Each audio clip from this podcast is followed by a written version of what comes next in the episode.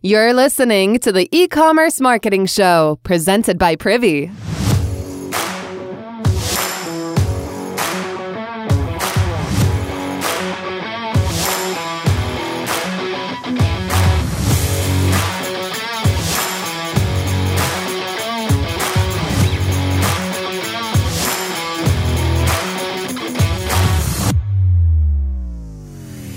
I was on Twitter recently and saw a tweet from Savannah Sanchez. She's really, really sharp when it comes to paid social. She's kind of become known for these video ads using footage of real customers or actors that are using the products. You know, you've seen them. They're shot on iPhones vertically and they don't look overly edited.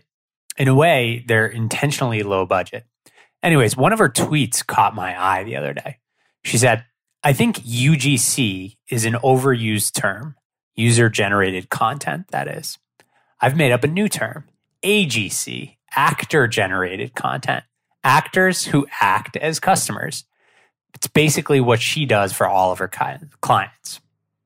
And she said that AGC typically performs better than UGC. Super interesting. I don't think anyone's in disagreement about the fact that it's great when your customers or users are actually generating content and sharing it out.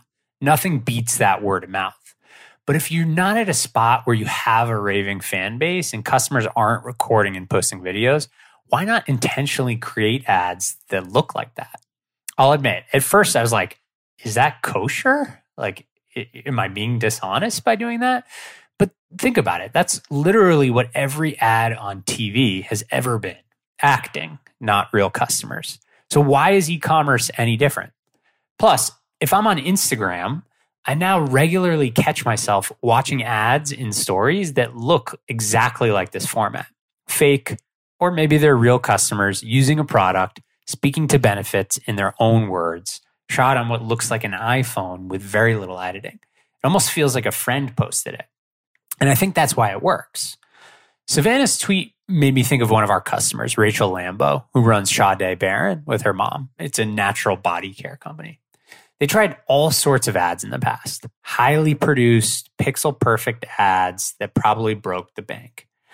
She told us about her concept of uglifying her ads, which really stuck with me. Her brand's about being real and coming from the heart. So when people saw the pixel perfect ads on Instagram or Facebook, they didn't really know how to interact with it because they were too perfect. But when they made the ads slightly ugly, people knew it was content they could interact with those ugly ads actually did really, really well for Sade. They were running those beautifully shot videos that just weren't performing. Then they cut them up and uglified them, re editing the videos into more of something that was shot in five minutes using an iPhone. The ugly ads converted six times better. And that ended up becoming the model for their video content moving forward. That sort of thing is just more interesting than expensive, highly produced footage of a model putting lotion on themselves, right? Make it look like a real customer, to Savannah's point, even if it's not.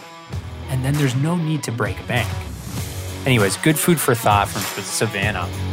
And definitely go check her out on Twitter at Social Savannah. See you next time.